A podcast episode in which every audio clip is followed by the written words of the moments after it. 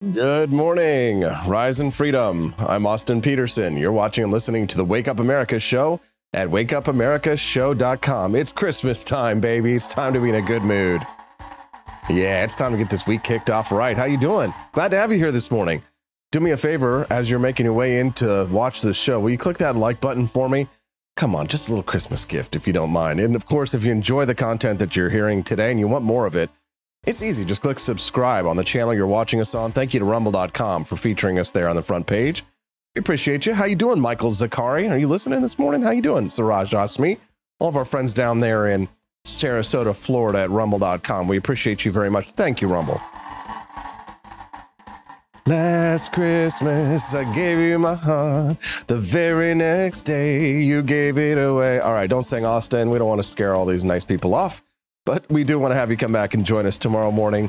So subscribe to the channel before you leave today. You can text the show, of course, anytime you like at 573 319 1586. All right, let's hit the uh, let's hit the ground running here. I've got a lot of interesting stories for you. George Santos out. Republicans got suckered into expelling the most conservative voting record in the entire state of New York. Uh, to hell with this place, George Santos said when he left. And you know what? Could, we could all feel that way, can't we? We'll talk about that this morning. We're going to have a lot of fun today. Exciting to have all of our friends joining us here, enjoying the themed set this morning. Oh, that's not all I got for you today. Lots of fun themed sets. It's Christmas time, baby. We love to party. Uh, we've got Chris Maidment, who's going to be joining us this morning. He is a former employee at Americans for Prosperity. I say former because, well, he got let go because he took a principled stand against his organization endorsing Nikki Haley.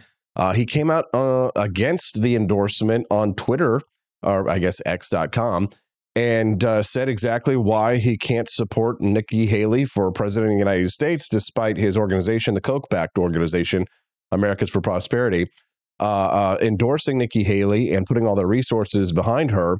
Uh, Chris Maidment of New Hampshire, which was, you know, pretty high, you know, a guy who was pretty high up there in that organization, not just like a, you know, regular door knocker, but somebody who had some clout, uh, came out against the endorsement. And of course, well, they let him go.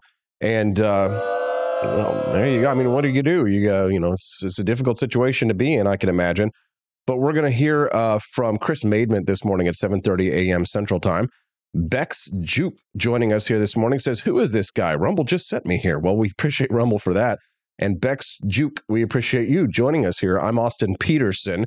Uh, I am a liberty activist and podcaster, and I do the Wake Up America show here live every Monday through Friday from 7 to 9 a.m. Central Time. We'd love to have you come back and join us, Bex. So do us a favor, click subscribe, and thanks for the comment. Make sure that you introduce yourself, and we love to make friends here in the chat. So uh, enjoy the show. We got a lot uh, going on. We try to bring you the absolute best, latest, and greatest in the top news of the world today. And I think I do have an excellent guest. When Chris Maidment joins us this morning at 7:30 a.m., you're going to hear from a brave man lost his job for standing up to his employer uh, who endorsed Nikki Haley. So that's a big story and a big guest. We'll talk to him this morning at 7:30 a.m. Central Time, so about 25 minutes from now. At 8 a.m. this morning, I'm going to speak to our friend Remso Martinez. Good old Remso. I've known Remso for a long time. He used to work with me when I uh, when he was writing at the Libertarian Republic. And we're going to hear from uh, Remso Martinez this morning about a U.S. warship and merchant ships that were attacked in the Red Sea over the weekend uh, by uh, allegedly by Yemeni Houthi rebels. We're going to talk about that. A lot of people are asking, well, what are U.S. warships doing in the Red Sea? Um, well, similar things to what the U.S. merchant ships are doing in the Red Sea, uh, there for international shipping. We'll talk about that this morning at 8 a.m. Central Time, and we'll hear from Remso Martinez to talk about foreign policy. At 8:30 a.m. this morning, I'm excited to have Larry Sharpe back on the show. I know we got a lot of big Larry Sharpe fans here this morning. Wow, I didn't know you were that big of fans. Oh, come on. We all know Larry's great. Larry Sharpe is a former vice presidential candidate for the Libertarian Party, former governor candidate in the state of New York.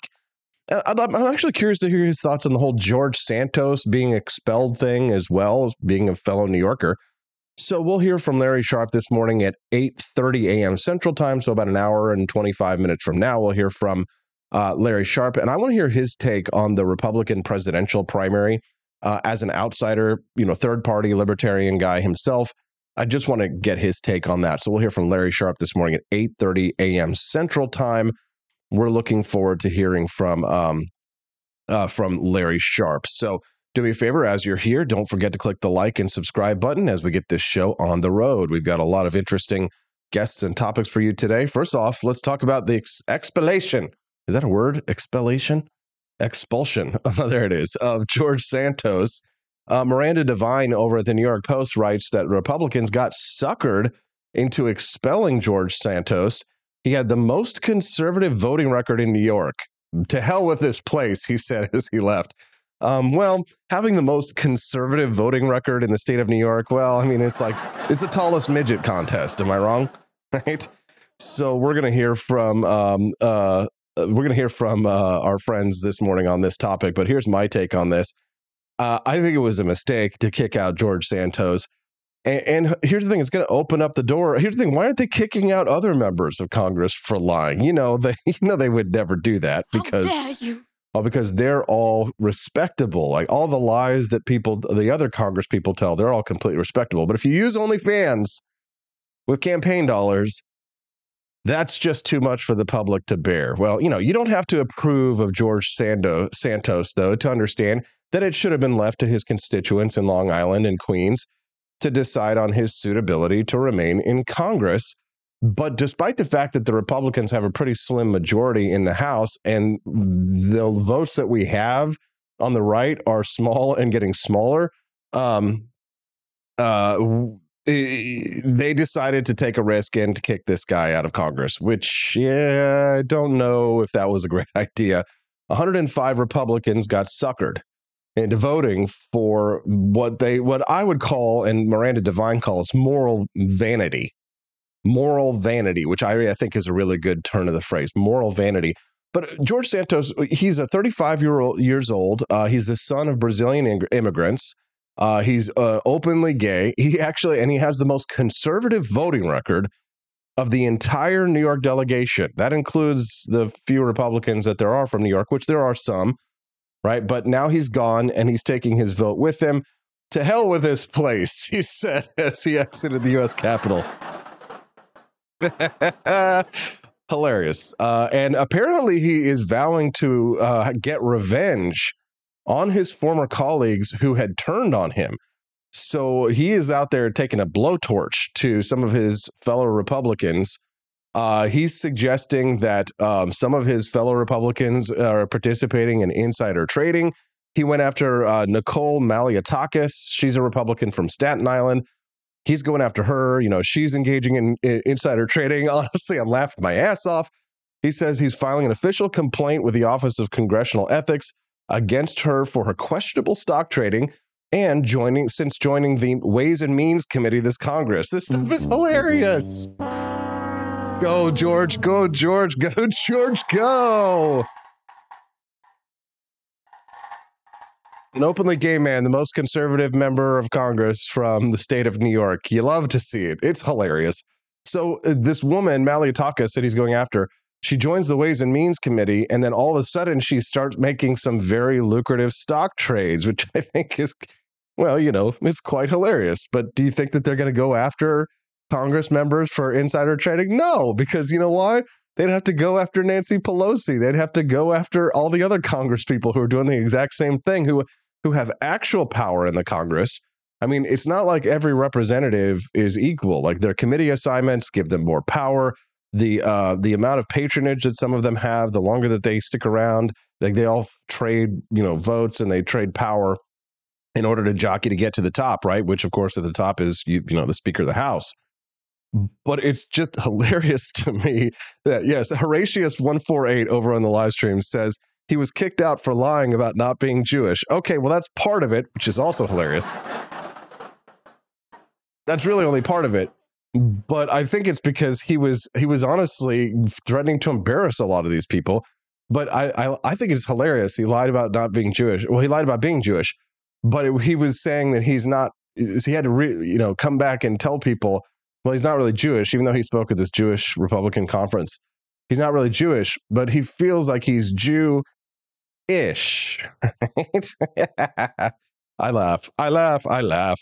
I find this stuff to be quite entertaining. I just we're all going to miss uh Republic. We're all going to miss Republican George Santos. Uh, and who knows who's going to be able to fill his place, right? When the Democratic district that he miraculously flipped last year, it wasn't as if this was some safe Republican district. It wasn't like long, uh, Staten Island in New York City where you know that they're uh, primarily Republicans in Staten Island. If you didn't know, now you do. If you don't know, now you know. N word. Uh, but he actually flipped his district, right? He was he was an anomaly to be able to turn a Democratic district Republican, and the Republicans kicked him out. I mean, this is just bad strategy overall. Now, Governor Hochul of New York has to hold a special election in the next couple of months.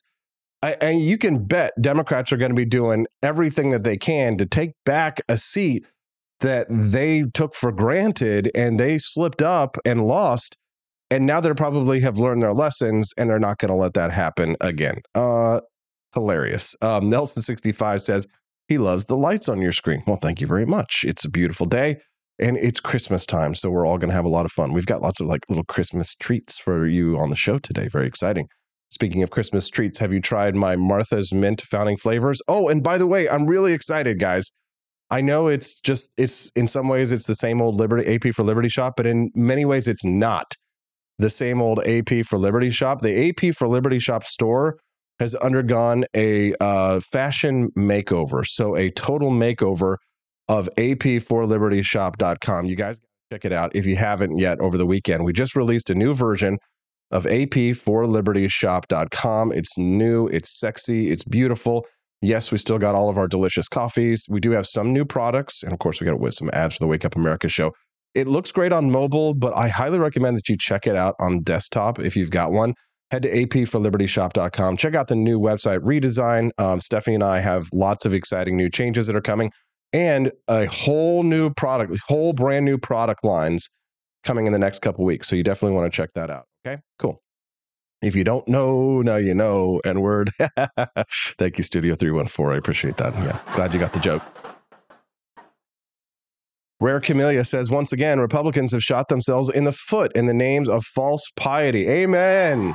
Can I get an amen for the lady? He thinks the lady doth not protest too much. All right. Uh, George Santos, here were you talking about?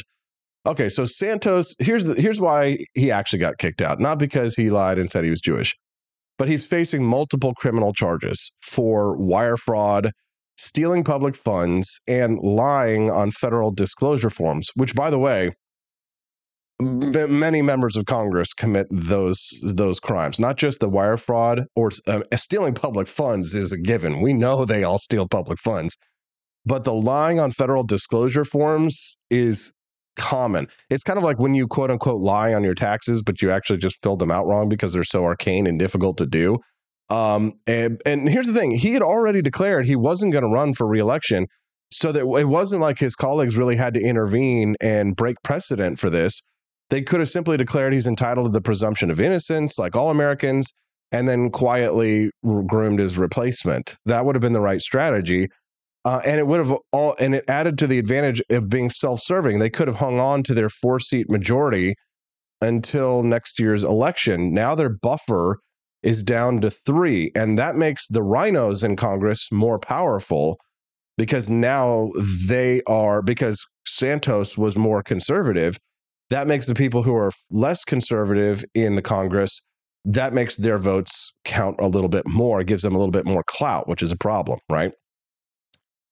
So, right, this is just situation normal, all effed up, right? So, if you're a Republican member of Congress, uh, you know, and you're capable of being shamed, if you're someone who is easily pushed around, right, then honestly, what are you doing there, right? You should not be in Congress if you are so easily cowed by the media and the attacks on you because uh, they say George Santos is corrupt, you should go after him and kick him out.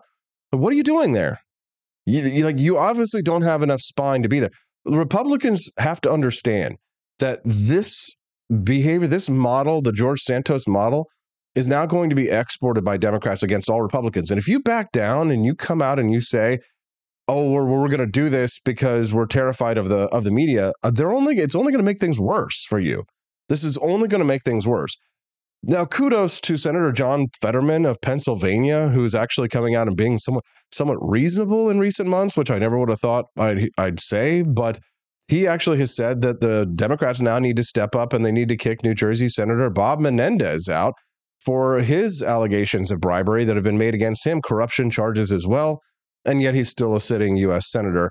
And God bless John Fetterman, I guess. I don't know. God bless us, everyone. Uh, for sure. Rare Camellia just started a pot of Adams's Patriotic Perk. Mm, hope you like the delicious dark roast. Do you like it? Do you like it? All right. So I pulled up, I pulled a, queued up a bunch of clips of um, of former Governor Nikki Haley, um, some criticizing her, some of her. Uh, I thought this interview with uh, Tucker Carlson, where he was talking about Nikki Haley, was fascinating. Take a listen to this. Our Republican donors are widely convinced that Nikki Haley, who is like the most anti-American person to run for president on the Republican side of my memory, mm-hmm. um, she's going to beat Trump and she's the one. And and leaving aside just how almost unbelievably supernaturally horrible she is. I like that word, supernaturally horrible. She's trailing him by like 50 points. so so my question to you is like are Republican voters donors rather that dumb and out of touch? Yes. Many of them are, Tucker. However, a lot of these a lot of this hatred and this anger at, at, Donald Trump is manifested in Nikki Haley. It's not really some kind of principled stand like the endorsement of Nikki Haley by AFP and others. And we're going to hear from Chris Maidment, who lost his job at AFP in New Hampshire for coming out against the endorsement of Nikki Haley. But it's really just Trump derangement syndrome that is causing this. They're not taking principled stands here the guy who lost his job, who we're going to have the, on the show this morning at 7:30 a.m. Central Time, uh, very soon. I'm excited to talk to him. That was a principled stand, but AFP coming out and endorsing Nikki Haley is not a principled stand. It's just the fact that they don't like Donald Trump. They're desperate to do anything they can to stop Trump. It's actually pathetic. Or is this some sort of complex PR play, or what no, is that? No. Is the election rigged? I mean, that's where my mind goes. Well, Why yeah. would rich, powerful people choose to donate to a losing candidate unless there's something that they know that we don't know? No, they don't. I mean, it's that's the conspiracy theory version of this, but I mean, it's definitely it's definitely just personal. It's definitely that they just don't like Donald Trump. There's there, it's no shadowy sinister they we know something you don't. No, it's that they're children. They're petulant children. You know, millionaires or billionaires are just the the kids that you went to high school who managed to figure out a hustle. They managed to figure out a hustle that made them, a, you know, a lot of money. And some of them got lucky. Some of them are smart, but most of them are not necessarily any smarter than the average person. They just managed to figure out a hustle. Uh, here, it's here's the thing: is I saw this really good um, discussion from uh, someone, Sam Altman, the CEO of Chat, ChatGPT. I think it was Michael Moynihan from Reason was saying this: is that these tech billionaires they all think that they have these they that they can revolutionize the world or that they they have these life altering ideas when all they really are is just good at coding right they just they figured out a way to write a computer program that a lot of people like that that people were willing to pay them money for right they managed to like do deep fakes of people's apps or like to to do automatic you know hip tucks and you know photoshopping of women's faces to make their their make them look more pretty and their asses look fatter and and so they're oh, and that's what made them rich. And but they all think these millionaires and billionaires, they think they're geniuses. They think they're brilliant. They think that they know everything. When all they really know is that they've created a computer program and coded one that is popular with young people and manages to get a lot of you know a lot of money that doesn't necessarily mean that they really are geniuses. It doesn't mean that their IQs are necessarily any higher than the rest of us. They just figured out a hustle that managed to make them millions or billions of dollars. So it, the, the problem with the conspiracy theory view of things is like these evil millionaires and billionaires are controlling the world is you just you haven't met enough if you think that you probably haven't met enough millionaires or billionaires right and i know that it, this rhetoric the the hating on millionaires and billionaires is very popular right now especially because of the populist movements in the united states but whether it's bernie sanders populism or whether it's what's a good right-wing version of populism even maga populism for example right? It, it's it. You don't understand if you haven't met enough millionaires or billionaires. They're really not all that special. Most of them. Some of them are. Some of them are very unique. There are a few exceptional cases, but that's really the exception rather than the rule. Many of them are just guys who figured out how to work, how to buy 10 15 construction businesses or they figured out how to run an Airbnb side hustle and own 150, 250. Some of them are actually leveraged up to their gills, like people who, who, who you think might be millionaires or billionaires.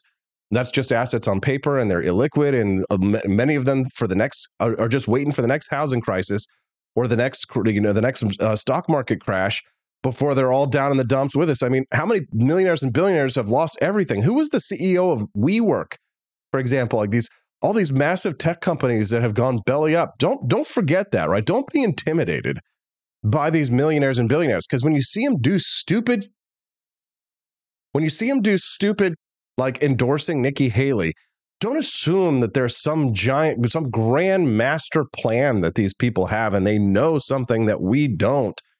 The people who really know something that we don't typically do tend to be members of Congress who tend to be millionaires and billionaires, but that's because they get the intelligence briefings from the Pentagon which is quite different from, like, say, someone in the Koch organization, Americans for Prosperity. They don't know something that you don't. They just hate Donald Trump personally. They personally dislike him, and they have allowed their good judgment to be clouded by their blind hatred of one man who has completely triggered them, who is uh, demonized to the point of just of of comedy and quite frankly makes me like the guy a little bit more honestly it does it makes me like the guy a little bit more but somebody who i really don't like who is not doesn't seem to have a libertarian bone in her body. Other than this next clip, there's one thing that I've heard from Nikki Haley. The first time I've ever said to myself, "All right, well, you know, you know, she it is, you know, she is a Republican, not necessarily a Democrat." But let's take a listen how Nikki Haley wants to cut taxes for the American middle class. I'm going to eliminate the federal gas and diesel tax so that nice. we give American families more space. We're going to cut taxes on the middle class and simplify those brackets. That'll flush cash to be more in the pockets of middle class Americans that'll stimulate the economy. And then we're going to make the small business tax cuts permanent. They made the corporate tax cuts permanent, but they made the small business tax cuts temporary. And finally, when I was governor, and it's been this way forever, presidents meet with their governors once a year. I'm going to meet with governors, Republican and Democrat, once a quarter with the sole purpose of taking as many federal programs as we can and moving them down to the state level. So think health care, welfare, um, education. It will shrink the size of the federal government and it will empower the people on the ground. When we do that, you really are going to hit it hard at reducing costs stopping this debt that's out of control, but also empowering people to have the value of a tax dollar again. And I think that's really important. I'm going to. That's the, the first time I've ever heard something out of Nikki Haley that wasn't. We're going to take every god dollar that you have and send it to Ukraine. We're going to take every mother penny that you have and send it to Israel. We're going to take every piece of dollar that you have in your pocket and send it overseas for some foreign war. So I guess, you know, kudos to Nikki for saying one thing that I agree with, actually. Uh, Nikki Haley, uh, the DeSantis people are really coming out against her. They're mad because a lot of the money that was supposed to go to DeSantis and endorsements that are supposed to go to DeSantis are now going to Nikki Haley because, in in part, it's because they don't think Ron DeSantis is the guy because never Trumpers are trying to find a candidate that they can use to beat Trump. And Ron DeSantis has been a disappointment in that regard. So now Ron DeSantis is attacking Nikki Haley, which doesn't make sense because Ron's in second place. Why he's going after the third place and the fourth place picks doesn't make any sense. It's a losing strategy. But let's hear what the DeSantis people uh, our clipping of Nikki Haley. There's nothing establishment when you have Americans for Prosperity, the most conservative grassroots organization in the country, come out and endorse me because they like my economic plans and my plans for the future of America. Um, well, I'm not quite sure you could say that Americans for Prosperity is the most conservative organization in the country because that would imply that we don't know what the difference between a conservative or a libertarian is. And we know what the difference between a conservative and a libertarian is on the very libertarian Wake Up America show, don't we? God bless. God bless America. We're America loving libertarians, by the way, but we do know the difference here. Um, what does uh, uh, Elon Musk think of Nikki Haley? See yourself voting for President Biden? If, if, it's, if it's a Biden Trump election, for example? I think I would not vote for Biden. you'd vote for Trump. I'm not saying I'd vote for Trump, but I mean, this is this is definitely a difficult choice here. You know, would, would you uh, would you vote for Nikki Haley? Nikki Haley, by the way, wants uh, all social media um, names to be exposed, as you know. No, I think that's outrageous. Yeah, no, I, we, we, I'm not going to vote for some pro censorship candidate. See yourself voting for president? Oh gosh, I love it. See, Elon might be the exception of the billionaires who are actually exceptional. What do you think about that? I'd love to hear your thoughts. I've got my next guest, Chris Maidment. He lost his job at Americans for Prosperity for saying he would not support Nikki Haley. And now he's gone. Brave thing to do. Brave guy. We're going to hear from him next. Don't go away. We'll be right back on the Wake Up America show at wakeupAmericaShow.com. Good morning. Rise and freedom. I'm Austin Petersen. You're watching and listening to the Wake Up America show at wakeupAmericaShow.com. Let's give it up for Rumble.com putting us up there on the front page today. Thank you. We appreciate all of our friends down there in Sarasota, Florida for taking an interest in the Wake Up America show. If it's your first time viewing the program today, make sure you click that subscribe button. We'd love to have you come back and join us here every Monday through Friday from 7 to 9 a.m. Central Time. We fight for economic freedom and personal liberty. And if you're a friend of the show, you know what to do. Click that like button. Did you see that commercial for our delicious holiday coffee flavors. Don't forget, limited time only to get Martha Washington's special mint flavored coffees. Really good. Put a little chocolate sauce in there. Great way to start a chilly day like today, as well as with all of our friends here on the Wake Up America show at wakeupAmericaShow.com. All right. Well, we've been talking a little bit about Nikki Haley as the possible alternative to Donald Trump. Never Trump support and dollars. Initially, we're going to Ron DeSantis of Florida which makes a lot of sense, right? Fairly conservative governor, has a pretty decent track record. He's done a lot of things that I'm not a big fan of necessarily, but you would think a lot of people would coalesce around him because he seems, you know, sort of Trumpish without all the baggage. But when I saw that Americans for Prosperity, which is ostensibly a libertarian organization, came out and endorsed Nikki Haley, I was confused. Apparently, I wasn't the only one. My next guest actually lost his job at Americans for Prosperity, working for them in New Hampshire, when he came out and said he couldn't support neocon Nikki. Let's hear from him now. His name is Chris Maidment, and he's joining us live this morning. Good morning, Chris. Thank you for joining us. Good morning, Austin. Thanks for having me. All right, Chris. So let's hear your re- rationale here. Um, Americans for Prosperity, um, the Koch brothers organization. Now there's only one uh, Koch that's still uh, living. Um, they endorse Nikki Haley. It doesn't make a lot of sense to me. It doesn't seem to make a lot of sense to you, but you lost your job for stating the obvious. Let's hear your story. Oh, I, I, the, I think a lot of people were surprised last Tuesday when that endorsement came out. Um, in in previous cycles, you know, we've done a lot of work endorsing really strong policy champions, both in New Hampshire and across the country. Folks that, when elected, will push forth the policies that Americans for Prosperity backs, right? Breaking down government barriers, economic opportunity, education freedom, things of that nature, things that, that a lot of us um, in the libertarian right of center side of the aisle certainly agree on, but they're, they're grounded in core principles of freedom and human progress and allowing people to self actualize. And the, the, a lot of those candidates have gone on to done amazing things, especially in New Hampshire. I think last cycle, 47 or so uh, endorsed candidates from from AFP New Hampshire. A lot of them got elected. We, we've passed education freedom. We've cut taxes. We've done a, a lot of amazing things uh, here in the state. And I know other states are, are doing really similar things. South Carolina just repealed the certificate of need, for example. So I think the, the most surprising thing was how um, unaligned Nikki Haley is on on certain facets of of what I believe are are some core principles of, of libertarianism and, and conservatism, which is a, a realistic and restrained foreign policy for one. Um, you know, I don't think she's been very she in my opinion, I think she's probably the most hawkish of all the Republican candidates in the race. And that gives me really, really great hesitation for our future. My I have three children now, six, four, and two I would really hate to see us uh, in another intracted, prolonged overseas war like Iraq and Afghanistan. And we can debate the merits of those wars all day long, but the fact is they they raged for more than 20 years. and people that weren't even born when they started ended up fighting in those wars in Iraq and Afghanistan, and and that's really something that we need to avoid, um, and especially the prospect of a, a, you know a world war. Uh, there's a lot of tension everywhere in the world right now: China, Russia, Ukraine, uh, you know Taiwan, you name it, Israel, Hamas, obviously, and uh, uh having somebody with a restrained foreign policy that keeps a level head and isn't quick to get us involved in other places in the world, I think is incredibly important at this moment in time. Okay, so Chris, I, I think I understand your policy disagreements with Nikki, and I share them. Um, but I'm curious, in terms of political intrigue, why do you think a liber- libertarian organization like Americans for Prosperity would endorse Nikki Haley?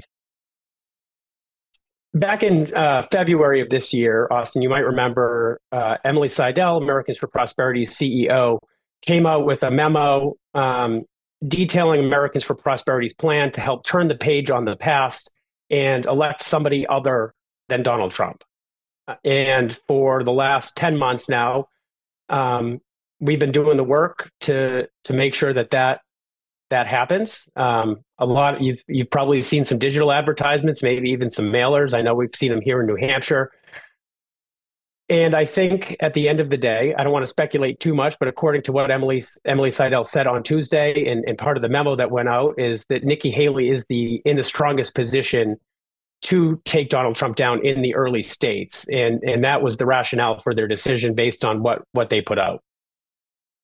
Okay. Um, my understanding of this is, and as someone who you know has political connect political connections around the country, uh, um, is that this is something personal between the Kochs and Donald Trump. That the um, the hostility against Donald Trump is not necessarily policy based, but it's more personality based. Um, is is that an unfair allegation in your mind? I, I I wouldn't speculate on whether there's a personal gripe there or not, but what I can tell you is that there is a uh, when we endorse candidates, we do when Americans for Prosperity endorses candidates, they do look at civility and, and bridging divides. There is a lot of um, I, I think there's a lot of incivility in politics these days, and and I certainly agree that there's probably too much of that. And if we can try to tone down the rhetoric and actually work together to get things done, that's a good thing. Um, whether that plays into their their factor with Donald Trump, I, I couldn't tell you. Um, or or if there's a personal gripe there, I, I couldn't speculate on that. But I do know that uh, Donald Trump across the country here in New Hampshire, there's a lot of folks that are turned off by him. I know he lost New Hampshire by 4,000 votes in 2016. He lost by 70,000 votes in 2020. So the, obviously, during those four years of him being in the news every day, saying saying uh, things that turned off a lot of people, you know, we saw Rebu- Republican suburbs turn turn blue shades of blue over the past six years for sure. And he, he at the top of the ticket, I, he's done some damage here in New Hampshire. Um, and looking forward, to, can he turn that around? That that's a question for somebody else to answer, a better prognosticator maybe. Interesting. if you're just tuning into the Wake Up America show, good morning. I'm Austin Petersen. I'm speaking to Chris Maidment. He is a former representative of Americans for Prosperity. He wrote a lengthy Twitter slash X post last week uh, detailing why he could not support Nikki Haley despite his organization endorsing him. He was promptly fired from the organization uh, and is now talking to me today about why he thinks that uh, that that happened. Now, pretty brave thing for you to do there, Chris, uh, to take a principled stand like that. You don't see people doing things like that. Um, you must have been fairly afraid. I mean, it's you've got a lot to lose. A lot of people in your position wouldn't take that kind of risk, but you probably aren't alone in feeling that way. Uh, from what I'm hearing from other representatives of Americans for Prosperity around the country, uh, I spoke to someone else in New Hampshire, for example, and you know they they're they're honestly they're scared because they do not want to go out or around New Hampshire and knock doors for something that they don't believe in. Do you think that um, are you think there are a lot of people like you in the organization that feel the same way? I've certainly spoken to several that that feel the same way, and and uh, those folks, you know, find themselves in the same impossible situation that I did, where the work requires someone to go out and support this candidate, especially in New Hampshire, the first in the nation primary. It's only seven weeks from tomorrow. There's a lot of work to be done. Iowa, six weeks from today. And a lot of folks, you know, the, the, folks that I've spoken to, anyways, um, are stuck in that same impossible situation, and I feel for them. And I, I, you know, if they if they choose to stay and just muddle through it, you know, I have respect for that too because I know that after after the election, this is all going to end someday, right? Nikki Haley's either going to win or she's going to lose. And Americans for Prosperity uh, in New Hampshire, at least, and hopefully in other states, we'll go back to pushing for those policy reforms that we so desperately need in this country and around the country. Um, and so, yes, I've, I've, spoken with several that feel exactly the same way. And, you know, I, I, my heart goes out to them, whatever they decide to do. Chris, tell me something and be honest here. You know, I, I've made my peace with Donald Trump. I don't have Trump derangement syndrome, even if maybe in 2016 I did. Um, presidents, when it comes to their policies, I have a pretty low bar uh, for how I look at presidential candidates these days. I've really changed my outcome. I have the exact same libertarian principles that I did in 2016, but now I have very different tactics for how I think we should try and get these principles across the finish line.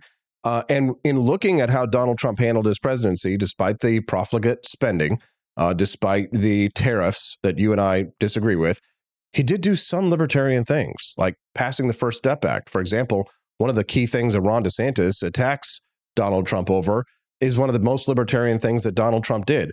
In a long line of presidencies who have done absolutely zero libertarian things, when I look at the difference between Donald Trump and Nikki Haley, and it's a matter of degrees, and the bar is very low, I don't think Nikki Haley is more libertarian than Donald Trump. Would you disagree? I would not disagree with that at all. And the First Step Act, I, I, I agree, Thank was you. a huge win, huge win. Um, and I was really disappointed to see candidates coming out, um, particularly Governor DeSantis, uh, taking aim with the First Step Act. Now, yes, there's always room for improvement with policy, right? Nothing's ever perfect. Otherwise, we wouldn't have jobs. Um, but the First Step Act was a great, uh, and the title says it all. It was a great first step, right? We did, we did uh, that was an amazing thing that that President Trump did working across the aisle. It passed on a huge bipartisan basis in the United States Senate. I think it was like 81 to 19 maybe. Um, and to, to come out against that just didn't make a lot of sense to me and was was pretty disappointing. And I know that there's other candidates that have also said the same thing. I know, but here's the thing: like, just like this is just my own my personal beef with like many libertarians. They're like they're so triggered by Donald Trump that they can't recognize, they can't see the forest for the trees, I mean, I have a, a, spreadsheet somewhere of a list of Donald Trump's accomplishments, and many of these things I was like, I was, you know, uh, not just right, uh, not just uh, for this first step back, but he also passed the right to try, and he did a lot of things that that I, you know, that I don't agree with, and we can, you know, beef with him all day, but there's no, I mean, I, think it's like night and day the difference between Donald Trump and Nikki Haley. You would think that the that Americans for Prosperity would recognize that, but even if they don't, even if they don't like Donald Trump or they, they think the tariffs and his position on free trade are, are just, you know, are a bridge too far to support, which I can understand. I know that's a big issue. Uh, it is for libertarians. We don't believe in tariffs. But here's my thing why Nikki Haley over Ron DeSantis? Like, it almost seems like it's like a desperate political gambit as if they're trying to pick the winner in a desperate attempt to try and just stop Donald Trump and so, in being so principled, they've they're being unprincipled. Wouldn't Ron DeSantis have actually made a little bit better of a choice? Like maybe people like yourself would probably. I mean, would you have would you have said what you said? And would, do you think you'd be fired right now, Chris? Have been fired from the organization? Would you have done what you've done if it would have been Ron DeSantis instead of Nikki Haley? Answer that. No, absolutely not. Jeez, so stupid, so dumb. So I mean, Nikki you know, over, so why Nikki I, over Ron? Why Nikki over Ron? Yeah, like, and I'm getting a lot of shit from Ron DeSantis people these days because I like Vivek Ramaswamy better than Ron. But but uh, why why Nikki over Ron DeSantis? I mean, if we just look at the the memo that came out last Tuesday announcing this endorsement, it, it the the Nikki's polling better. She's in second in Iowa. She's in second in New Hampshire. She's in second in South Carolina.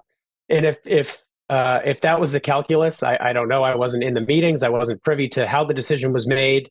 Um, but if that's the case, and, and they feel that she's in the best position to to win one of those states or or multiple of those states, then um, you know it's it's uh, it's unfortunate in my mind because um, what I had always expected and what I what I expect moving forward, and I know the New Hampshire team will continue to, to be uh, principle above people and principle above politics. And you know, if if if they chose uh, winning over and traded away, and the trade off was some of those principles, then you know, that's that's pretty disappointing. And I mean, it is what it is. At the end of the day, maybe we'll see whether whether they're right or not. You know, on January fifteenth, we'll see in Iowa. On January twenty third, we'll find out in New Hampshire. So, Chris, what are you doing now? You've you've lost your job for taking a principled stand. I mean, pretty ballsy thing to do. Um, what's next? Well, I hope to get back to doing, you know, just some policy and find a principal policy champions here in New Hampshire. We're the freest state in the country, uh, free state in all of North America, as as it turns out. Both of those reports came out recently, so we've got a lot to brag about, but we've still got a lot of work to do. Florida's right on our heels. There's other states doing cool stuff, even even right around us. You know, we're still the only state in New England without legal cannabis, so we've got a lot of work to do, and and I'm going to pour my heart and soul back into doing some policy here in New Hampshire. Hopefully, find some more policy champions to do some cool things. Sounds great. Is there anything else, Chris, that you'd like to share with our listeners or plug? Uh, you know, in the long run, I just, I, I, you know, a lot of people are disappointed by this current current endorsement. Don't blame them at all. Uh, but I would encourage folks not to write off Americans for Prosperity in the long run when they get to their policy work, when they get to their other principled policy champions, give them a look. You know, one thing I always believe, Austin, I'm sure you agree with me, is I will work with anybody to do good and nobody to do wrong. And, you know, don't don't pass them over just because of this endorsement. Give them a look in the future in your state. I'm sure they're doing cool things at the pol- at the state level. If you can unite with them on on something you agree with, please do so. And you know, don't don't write them off completely over this endorsement. Okay, that's good to know, Chris. Um, I, I see that you've got a Give Send Go set up to kind of help you carry through in the meantime after having lost your job. Some of our friends uh, are sharing that. Is is that true or not? I, I didn't set it up, so this is news to me. Oh, okay. Well, I saw somebody sharing in the chat what looked like a a Give Send Go uh, fundraiser for Chris Maidment. If it's not for you, then maybe you ought to go check that out. I'll, might, I'll take a look into that right when we get off doing, of this call. Yeah, so check it out over at rumble.com slash AP for Liberty, where the chat, in the live chat, because I see people sharing that link and I'm, I thought that that was an actual thing for you. Maybe, maybe it is. Maybe some uh, Santa Claus is out there trying to help you out. We appreciate you, Chris. Hey, uh, very brave of you to do. Merry Christmas to you and your family, and good luck in this next time. I know this will be challenging for you. Yeah, Merry Christmas to you too, Austin. Thanks for having me today. Thank you very much. That's Chris Maidment. What do you think of Chris? Brave man send us a text at 573 319 1586. That's 573 319 1586. Do you think you've got the guts to take a principled stand like that? Potentially lose your job like Chris did? Uh, I mean, not all of us obviously work in politics, so it's not like you have to worry about McDonald's or Walmart or, you know, Raytheon or kind of difference between those organizations. It's not like you uh, really uh, have to, to uh, feel like you're taking a principled stand because, you know, as most people, if you're working in an organization, they're not going to be involved in politics. But if you are involved in politics, to do what Chris did and to call out his employer and say that he can't support who they've supported, that takes guts, honestly, in politics. I mean, we've all been in situations where we've had to make decisions. For example, I had to do that once. I had to leave an organization. I did so quietly, but I left an organization that I was working at because I was not pleased with uh, how things were being handled. And I, you know what? You leave a lot of these these jobs that you work at in politics. They pay a lot of money. They pay a they pay a ton of money, and they have great benefits. Great benefits. And think about that, Chris. He's got. I think he said he had two kids. So to do what he did and then to lose his job, and then when you when an employer sees something like that, that you've done something like that, you take a risk on future jobs. You know, for all of the of the um, I'm, I'm somehow I'm going to make this about me. Um, all of the uh, attacks on me for being a grifter. You got to understand that like my ability to be independent here as the Wake Up America show host and to monetize my own website using my own merchandise and to get support from people like you watching this show clicking like and subscribing and you know buying coffee from the shop becoming monthly subscribers you know growing this business as we have. Like this is how i'm able to say to you exactly what i think and exactly what i feel. There are a lot of people in politics today that do not have the luxury that i have. Now if I were to try and get a normal job because of everything that I've done here on this show and because everything I've said on social media and because of my my uh, career in politics and having run for office twice, it's very unlikely that I could get a normal job. Now, could I probably go and you know work at like a manufacturing plant and pack out boxes and something like that? Yeah, sure, right. I think it would be a waste of my talents. Not to say that that's you know that there's anything wrong with those jobs. There absolutely isn't. Um, but what I'm saying is that true freedom to speak freely as I am right now is a rare thing in politics. It is a very rare thing. There are very few of us in politics who can do what I do and have the freedom to speak as we wish about the things that we wish because most people who work in politics are like Chris. Well, not like Chris, actually, because most of them don't have the balls that Chris Maidment does. But most of them are in a situation that Chris was in and they work at organizations where they aren't allowed to have free speech, really. They aren't allowed to have opinions that might contradict their employers. Whenever their employers come out and say, if they're working for a think tank or some activist organization, whenever they're th- those organizations, for all, even in the organizations that are like, we need to be have more grassroots and bottom up politics, those organizations are still run very top down, right? Americans for Prosperity says you're going to go along to get along. You're going to support Nikki Haley. There are a lot of people who are libertarians who are going to be knocking doors and cringing because they're going to be supporting Nikki Haley and they don't want to do it. I can't imagine what that must be like. I cannot imagine. I just, I thank the Lord every day that, that praise Jesus in heaven that I do not have to do that because I have managed to build up a min- miniature, a micro influencer empire that's growing steadily day over day, month over month. The Wake Up America show gives me the financial freedom to be able to tell you exactly what I think about things. I mean, I say some pretty controversial. On this show, oh, I'm actually the robot voice. That that's not my controversial. It's not controversial to talk in robot voice, but it can sometimes be if you did talk in a Austin, maybe you need to just be a little careful there or turn these things off. Anyways, uh, the Chris Maidment Give Send Go was set up by one of our Cantina crew, AP for Liberty. You guys rock. Give it up. thank you for letting me know, Studio 314. Will you do me a favor? Just make sure you let Chris know about that. And um, honestly, I'm I'm really I've, I feel personally flattered because I know it was my people. Thank you, Studio. So I guess it was us. We started the Give Send Go for Chris Maidment. Thank you for that. We appreciate you all very much. We're all very happy to. And and here's the thing: in terms of being able to speak freely, and this is, I mean, uh, this is a perfect way for me to do a shameless plug. However, it, it is true. Without Lear Capital, for example, I wouldn't be able to do this, right? How I monetize the show is in several different ways, right? So one of the ways that I monetize the show is I turn this down. It's too loud in my ears. Hold on. Okay. Um, one of the ways that I monetize this show is uh, I'm gonna turn it up a little bit so I can at least hear myself a little bit. There we go. Is through advertising sponsors of the Wake Up America show. And here's the thing: I don't have like a huge audience. So like to have a sponsor like Lear Capital stepping in and endorsing the show and and saying we want to support the Wake Up America show like this, it's a big deal for somebody like me it keeps us in business and it keeps the Wake Up America show going five days a week, right? We have multiple ways to grow the show, and Lear Capital has been a bedrock. Just like gold and silver is a bedrock of anybody's portfolio. If you don't at least have a little bit of gold and silver, you're missing out on a big opportunity. Gold is now at all time highs. Why? Because people don't trust the inflationary Federal Reserve to safeguard our savings in the future. If you're saving cash and hoarding cash, you're losing money due to inflation. I don't care what the Biden administration says. We all know that the price of food and gas and the things, the staples that we buy every day, we know that the cost of those things are going up.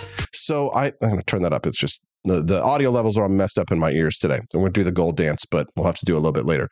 But uh, we know that the dollar is going to be worth less in the future, not worth less, but worth less in the future. And that's why gold is at all time highs. Today is a great day to just get more information about how to invest in gold and silver because there's more than one way. You can buy physical metals, have them shipped directly to your house, and Lear Capital has a great price for you for doing that. And they also have gold IRAs where you actually take physical metals and put them in your retirement account so you can get the tax advantage over time. Hmm. but you're going to have to visit the website, learaustin.com, to get more information. The best thing that you can do if you want to learn more information and learn it right away and support the show is to call that number, 1 800 885 2175. That's 1 800 885 2175. As our friend Horatius says over on the Wake Up America show live stream, he says, gold going up, up, up. It's true. Today's the day to give him a call. Lock in your price. Call that number 1 800 885 2175. That's 1 800 885 2175 or visit learaustin.com. All right, well, we got lots of great show left to go. An American warship was attacked in the uh, Red Sea over the weekend. They were protecting U.S. merchant shipping. Uh, and of course, we're having a conversation now about what the U.S. warship was doing over there. The alternative to having U.S. warships, of course, protecting merchant shipping is to let Pfizer and BlackRock have private armies to protect their assets in hostile waters. Some of you say yay. Some of you might say but uh, frankly, I need to hear from another Liberty lover on this. So I want to hear from Remso Martinez, who's going to be joining us here live in five. Don't go away. We'll be right back on the Wake Up America show at wakeupAmericaShow.com. Good morning.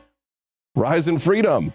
I'm Austin Petersen. You're watching and listening to the Wake Up America show at wakeupAmericaShow.com. All right. Well, that was a great interview with Chris Maidment. And thank you to all of the Cantina crew this morning who were helping to him to um, get through this difficult time. That was an interesting chat to hear about how he lost his job for speaking out against his organization. You just you can't do that in politics. Well, he lost his job and now some people are standing up for him, helping him to get through this difficult transition period and it's good to see more patriots standing up and helping one another. We appreciate you for supporting the Wake Up America show. When you click like and subscribe to the channel here, you're helping to support the ideas of economic freedom and personal liberty. But now it's time for us to chat about Foreign policy. Yes, that's right. Over the weekend, a U.S. Navy warship and multiple commercial vessels came under attack Sunday in the Red Sea. This is a potential escalation in a series of maritime attacks in the East linked to the Israel Hamas war. Joining us now to discuss is a liberty lover himself.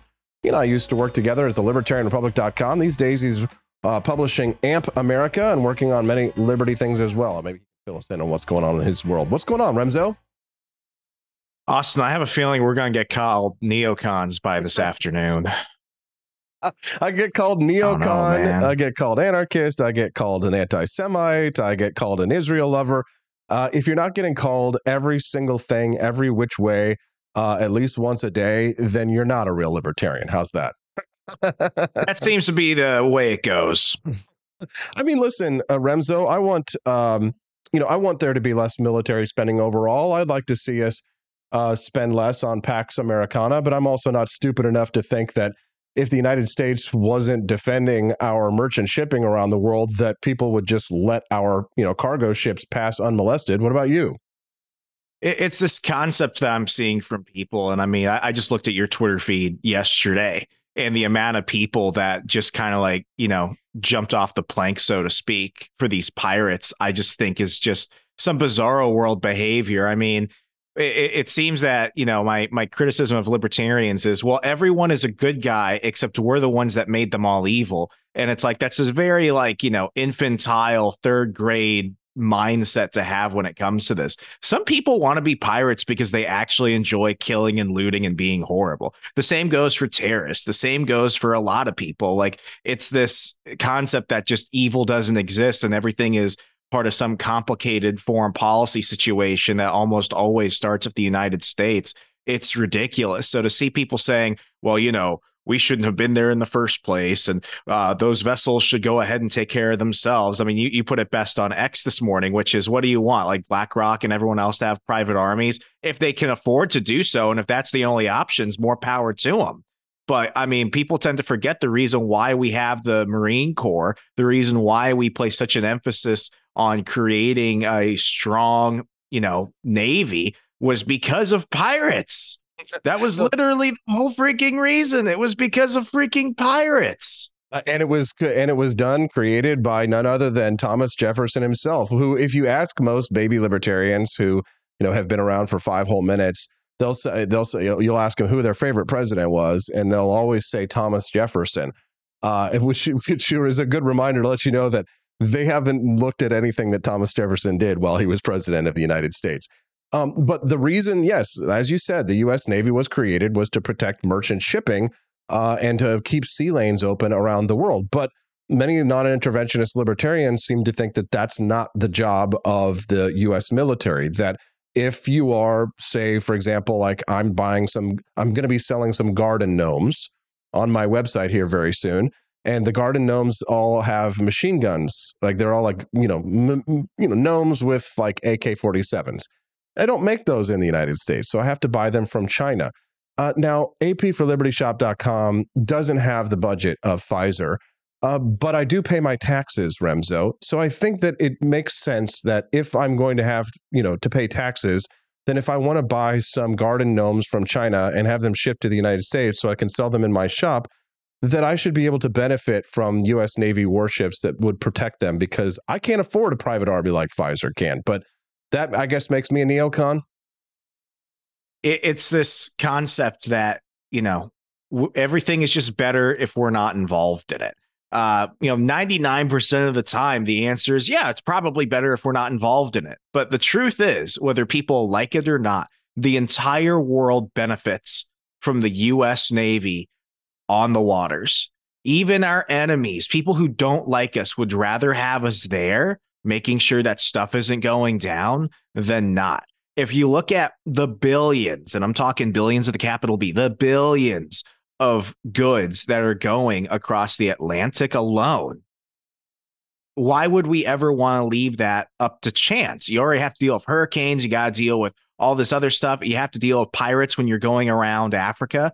That's a that's a very realistic thing. And it's been since 2012 that we've seen escalation in piracy. I mean, it, I, I only remember yesterday watching Tom Cruise get told by that Somali guy, I am the captain now. That was hmm. not a one off thing. That is happening for vessels, French, British, um, you know, Chinese. The Chinese have been fighting, um, you know, pirates for a long time. The Chinese have a big problem with that.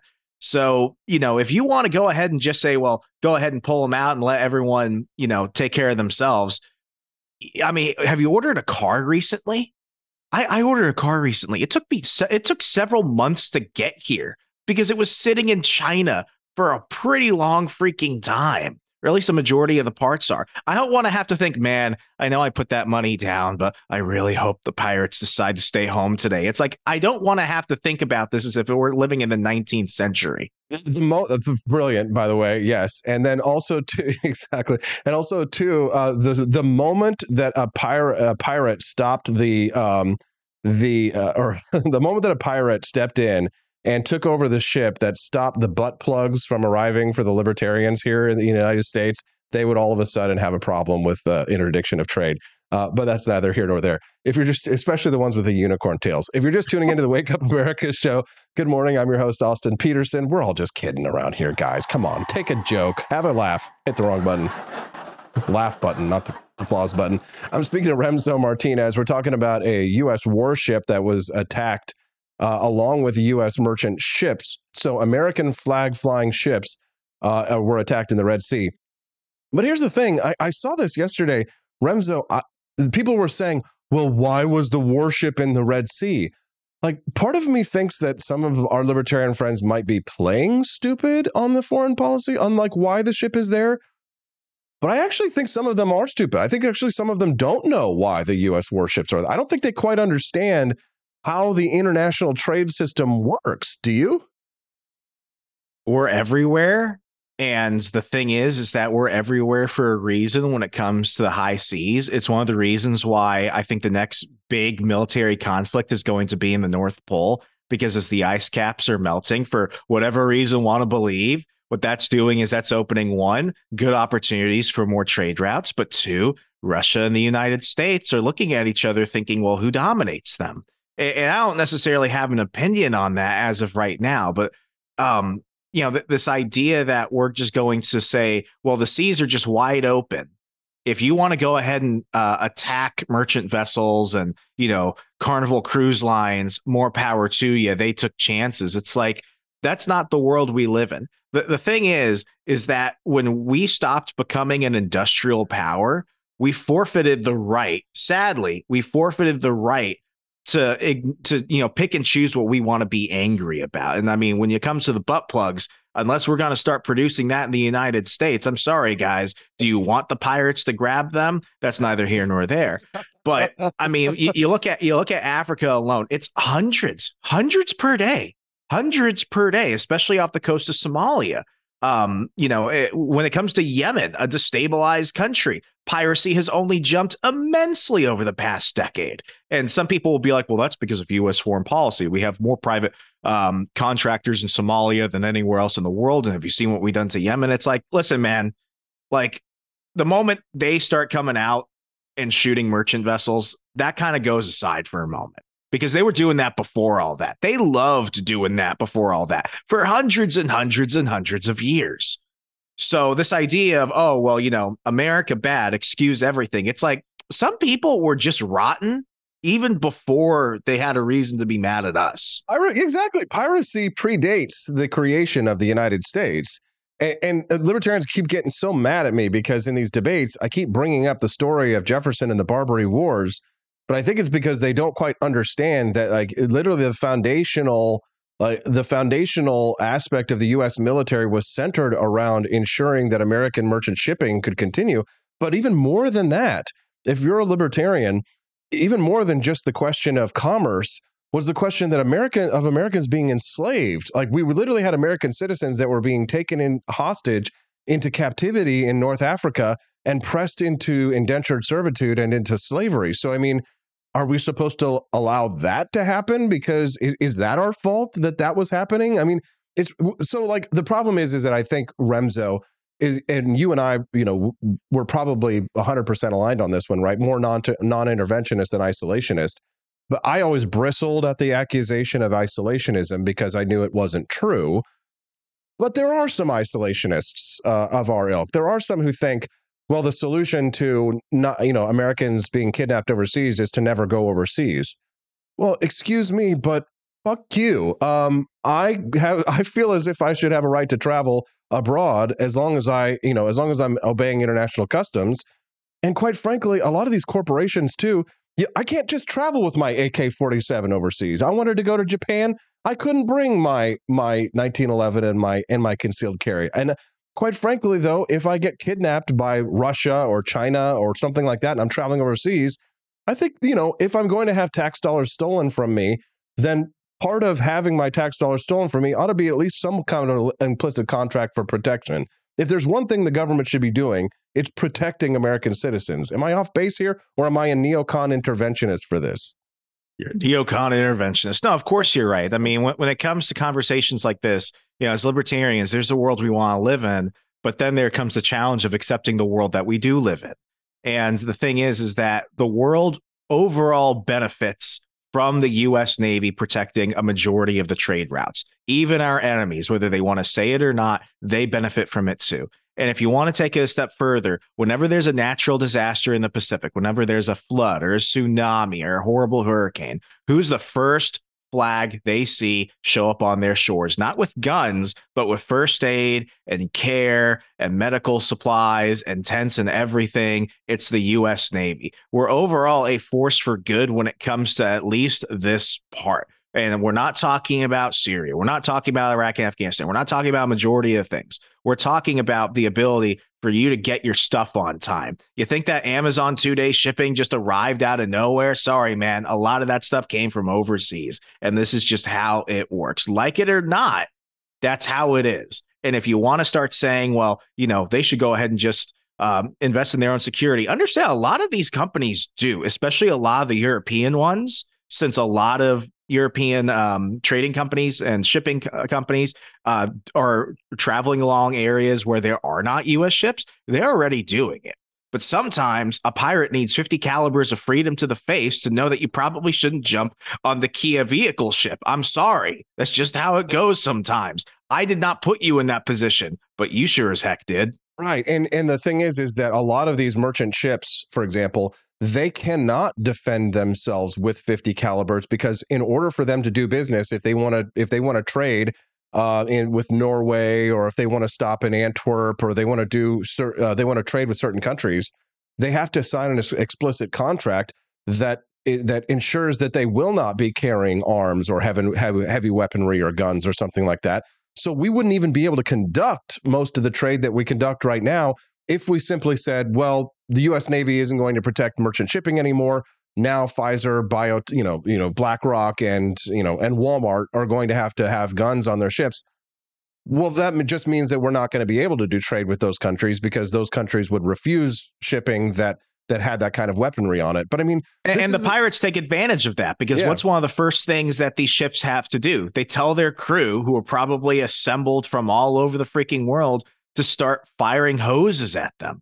So yeah. what do the pirates need to do? What they need to do is they know if they go ahead and put a few pop shots in the sky, these people are going to run. The hoses will turn off. They'll be able to board. And what's everyone doing? They're all going around the captain saying, just give them what they want. We've got insurance for this alone. We don't want to die. It's not like these people are thinking, well, you know, I'm making 15 bucks an hour on this ship for four or five months traveling across the ocean. I'm totally going to die because these pirates want to go ahead and grab whatever iPhones are on this ship. Yeah, that's totally to happen. Yeah, and I and I honestly feel as if like most Americans aren't. It's kind of like toll roads. Like they're not going to want to pay the increased cost of goods and services directly through. You know, they're not going to want to pay two thousand dollars for an iPhone in order to afford the for Apple to buy the fifty calibers and the Patriot missiles that they're going to need to be able to safely sail through the Red Sea in order to ensure the the the constant trade and shipment. But these kinds of these are the kinds of discussions that that uh, you know I just kind of rolled my eyes. For example, like when uh, Henry Kissinger died last week, are there plenty of criticisms to be made about Henry Kissinger? Sure, um, but there's something to be said about his view of foreign policy when the way that he looked at foreign policy was was he did it devoid of morality. We as libertarians like to attach morality to every every policy or every interaction in the world. Specifically, I think it that ties back to the non-aggression principle, right? So we're so grounded in this ethos. But Henry Kissinger's view of foreign policy was one that every country is doing what is in their own best interest. And so he looked at it from, from a simply from a perspective of nations are always going to do what is in their own best interest. Therefore, you should conduct diplomacy based on what is in the best interest of your own country, devoid of some kind of morality or ethos that you might place on it. Can that have negative unintended consequences? Certainly it can. And, you know, Cambodia and Laos and others might be examples of that. However, I feel as if libertarians can't have a real conversation about foreign policy because they're always they're trying to sort of sandwich in the ideology on top of what is clearly just a discussion about what is in a country's best interest. Like we're trying to sort of shoehorn, if you will, uh, a view of of policy that is that is uh, out of place in, in, a discussion between what's actually in a citizen's best interests. Now, I know they would disagree, but th- but I mean, there's something to be learned from a view of foreign policy that is kind of devoid of of ideology to to a certain extent. Is that would you agree with me or not? I got I got slack a couple years ago prior to the pandemic, like right at the end of 2019, because I said that the Trump administration banning the Confucius centers that were that China was establishing on college campuses was the right thing to do. And people were like, "How can you do that? You're censoring academia. You're unlibertarian." I was like, "No, this was a deliberate propaganda campaign to get professors, students, uh, big donors, and journalists basically." Looped in with Maoist Marxism and the CCP, and we should probably really kick it out right now. And, you know, it's this idea that, oh, yeah, I mean, I, I called out Cato too, which is not what you want to do if you want to make friends, apparently. I was like, this idea that everyone, this idea that everyone in the world is just stupid and that they don't know what we know and that if we just educated them more with more seminars and cocktail hours they would suddenly be like wow this free market capitalism thing is actually a pretty good idea we should try capital um, you know um, capitalist liberalism it's like no I've spoken to Chinese communists. I've spoken to people from Qatar, Saudi Arabia. I've spoken to some people from some pretty totalitarian places. And here's the truth they know exactly what we believe. They know the arguments better than some people who believe in them online and they just don't care. And the thing is, is you have to accept that these people exist. and they've heard the arguments and they know what's happening. They just don't care. They genuinely want what they want. And to think that, you know, we just need to, you know, be friends of everybody and everything else. It's like, yeah, you know, lead of diplomacy. But some people just want to blow you up. And that's a hard thing to admit sometimes. You should they try just, and They didn't be, read enough Milton Friedman. If they had just read Murray Rothbard, they wouldn't want to try and blow us if up. If they listen to David Boaz enough and everyone else, then obviously, you know, the CCP would fall. But that's just not happening. Yeah, no, I had a conversation with my good friend uh, Judge Napolitano uh, about a month ago, and we were talking about the immigration problem, and I, and we were talking about you know, what is a proper, legitimate excuse for preventing the entry of someone into the United States. And I was, I just, kept, I kept like listing off a list of reasons for potential denial of entry. Uh, and listen, I'm for a freer immigration system, but I think there should be some checks and balances and some restrictions to come to the United States. Uh, and when I asked him specifically, I said, Judge, it, what if someone is an open, a member of a terrorist organization, has actually committed acts of terrorism in another country, says they want to commit terrorism in the United States, and is trying to come to the United States? Should they be prevented from entry? He didn't think that they should be prevented from entry. I was like, okay, so the there, you know, maybe there's maybe that maybe I'm something else. I finally found the line. I don't know. Yeah, there is a line somewhere. There, there's got to be a line somewhere for entry into the United States. I just don't. I don't understand why we we just we seem to be living in a fantasy land, Remso. We seem to be like we're living in La La Land. You know, it's the island of misfit toys, and it's the competition for who can, who's the most retarded toy in Toyland. And nobody wants to play with us, and nobody's going to get us underneath their Christmas tree for Christmas, and maybe we're all better off for it? It's because the elf on the shelf got captured by Yemenese pirates. That's just how it is. I mean, the, the horrible thing is that, you know, the, the horrible thing is that, you know, there are no libertarians sitting at the table. There's no one at the Pentagon. There's no one in Congress. There's no one really in the Senate anywhere to have, you know, an impact on these decisions. The best part is also when it comes to our worst tendencies, luckily there are none of these certain people that are there. Right. But I mean, it's um, it's like a pick and choose your battle situation. It's like, is this what you want to fight about? Like, is this the one that you're gonna be like, I'm gonna die on this hill? There are thirty million Chinese butt plugs to be privately secured on their way to the United yeah, States. There's so many other things that like are legitimate grievances, but when it comes to this, like if you had to rack and stack it, this is at the bottom of the complaint pile. I would think so, but you know what? There's a lot of hills that libertarians are willing to die, and I've probably died on some really stupid hills myself in the past, and I look back and I cringe. Uh, Remso, uh, this is a great conversation. For those who might just be tuning in this morning, it's nice to see a couple hundred people joining us here live. What's up? Wake up. It's the Wake Up America show, and I'm your host, Austin Petersen. Click the like button and subscribe to the channel if you're enjoying the content that you're hearing this morning. Sorry about the naughty words. Uh, we do sometimes get a little PG 13 here. I'm speaking to Remso Martinez. Remso, what are you working on these days, man? I, am I'm, I'm a little bit all over the place, but the easiest way to keep up with my projects, my work, and everything else, bounding into comics, bounding into sports, the politicalinsider.com. Go ahead and find me on X at Hey Remso. That's H E Y R E M S O. And, and, I just want to point out one last thing, also. I know you got to kick me off in a moment, but like, remember the the Michelle Obama bring back our girls situation? Oh yes you had you had a lot of libertarians who were like, "This is America's chance to show that we're good," and I'm like, "Yeah, but they're not our girls, though." But that car on that vessel that those Yemenis pirates are shooting at, that's my car. well, uh, no, dude, you make a good point because like there were Americans who were kidnapped by Hamas, and there were libertarians who were saying, oh no that's not our business. We shouldn't be getting involved over there. And i'm like not even to like help rescue american citizens who were kidnapped by terrorists?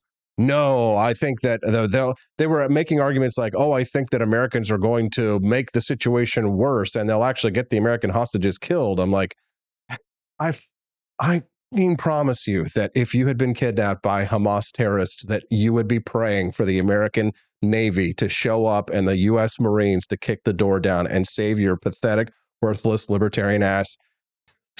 I would want SEAL Team Six to take out everybody. Absolutely. I'd be like, okay, I, I, I want to put all my criticisms of the military industrial complex and everything aside yes. and say, SEAL Team Six, send all of them. Just come get me. Like, yes. this is This is ridiculous. I, when I joined the Liberty Movement, I never signed. I ne- I didn't sign shit. I, there was no social contract that, and I didn't sign. I didn't agree to the non-aggression principle. I just said that I wanted less government and I want less taxes. Uh, but I do believe that we need cops, courts, and nuclear weapons. Um, yeah, twice on Japan. Remso, and um, anything else you want to say real quick before we let you go? Nope. Thanks again, Austin. As always, everyone can go ahead and uh, yell at me later and talk about how the pirates are really just victims. Uh, hey, Remso on X. Neocon, neocon, neocon. We'll see you later, Remso. Hey, thanks so much for your good work. Merry Christmas to you. And uh, I'll be uh, writing another piece for your awesome website, ampamerica.com this week, man. Take care. Take care. Bye. Thanks so much. What do you guys think of Remso Martinez? That's some good stuff. We said some bad words there. Sorry about that. Every once in a while it gets a little spicy here. You know what I'm saying? You know what I'm saying? How dare you? If you're enjoying the show this morning, make sure you click like and subscribe to the channel and join us this morning. Uh, join us every morning, Monday through Friday from 7 to 9 a.m. Central Time on the Wake Up America show. That's uh, you can text the show at 573 319 1586. That's 573 319 1586. It's nice to see 220 people here live this morning. I bet you at least 120 of you guys have no idea who I am. Um, one listener texted in and says, Remember, Rudolph was stopped by Sentry and was deported from the island of misfit toys. Thanks for the reminder. That's why I don't fit in. it's definitely Christmas time this morning as we start to get into the season. We're going to be the hap, hap, happiest bunch of a-holes this side of liberty here on the Wake Up America show. We've got one more guest to go. That's going to be Larry Sharpe. He's going to give his libertarian take on the Houthi rebels pirate situation. He served in the U.S. Marines after all. We'll hear from him. He's also going to break down his thoughts on the Republican primary candidates as an outsider on the Wake Up America show at wakeupAmericaShow.com. Good morning, Rise and Freedom. I'm Austin Petersen. You're watching and listening to the Wake Up America show at wakeupAmericaShow.com. Don't forget to click that like button and subscribe to the channel. If it's your first time joining us here, we'd love to have you come back and join us. The show streams live every Monday through Friday from 7 to 9 Central. It's a great way to start your day. We fight for economic freedom and personal liberty, and most of our guests reflect that point of view as well. We've had some awesome guests this morning, and it's only getting better. My next guest is an old friend, and we haven't chatted with him in a while on the show, so we're glad to bring him back. Larry Sharpe is a former gubernatorial candidate for the Libertarian Party in the state of New York, and he's joining us live this. Good morning, Larry. How are you, sir? Merry Christmas. How are you? Merry Christmas to you, my friend. Happy to see you. By the way, I love Remso. He's great. Oh, great. Thanks so much, Larry. Yes, he really is. And um, I was glad to hear his point of view. I'm just actually kind of curious your thoughts. I don't know if you, you were able to hear much of our conversation. We were talking about the uh, attack on the U.S. warship and merchant shipping uh, over the weekend. And it's this whole conversation about whose job is it to protect these uh, ships? Right? What is the role of the U.S. government? I mean, you probably already know the story. I mean, you're a U.S. Marine, so you know for, to, from the halls of Montezuma to the shores of Tripoli, the U.S. Navy, absolutely, you know, and the U.S. Marines have been fighting over there to protect Americans from piracy and enslavement since 1770. So, I wonder what your 1775, just to be clear, November 10th, in case there was a question. That's that's when we were started in Tun Tavern Philadelphia and Pennsylvania. So just in case anyone actually cared, yes, that's true. And we were made for your point, right? Yeah. The, the reason why Marines were required is because sailors know how to sail a ship and fire big guns. What they don't know how to do is fight ship to ship. That's why we made Marines, so that there were people who could fight ship to ship. Sailors don't know how to take a, a, a beach landing. Sailors don't know how to fight ship to ship. If you notice, Marines still have the same sword they used to use. On top of the Marine, uh, the officers uh, cap is actually a, a braided cross. Why was that on top of the cap? Because as Marines would cross ship to ship, Marine snipers on the um, on the on the bird's nest would know who to shoot and who not to shoot. Whoever the cross crossing was a Marine, don't shoot that guy, shoot the other guy. Because half would be across with pistol and sword, the other half will be up here with rifles. So yes, uh, that is our job. Correct. Okay. If you so, remember though, Austin. Yeah, go ahead. You teased me years ago. Hmm. You teased me years ago when I said, when you asked me, you said, Larry, you know, do you think there should be a military out there supporting American, blah, blah? And I said, yeah. I said, I'm not against the United States Navy supporting our lanes. And you said, oh, it's mercantilism. You teased me like 5 You're four right. five years ago. You're right. You teased me. You got me. so me. I didn't forget that. I remember I'm I've always been on board with this idea of look, I don't want America to have 900 bases. I think that's a terrible idea. But I do think, particularly right now, there is not another Navy out there that could do our job right now. So even if we didn't want to, there's no one who could do it. If you wanted to, if you were, if you were someone who would say, look, I want to share the wealth, I could buy that. I could. I'm not against that idea. But you then would have to support other national navies or somehow support some, I hate to even say some UN Navy. Boo. But anyway, that would be something that at least would be a plan that you could create to do it. So I have no problem with America supporting shipping lanes.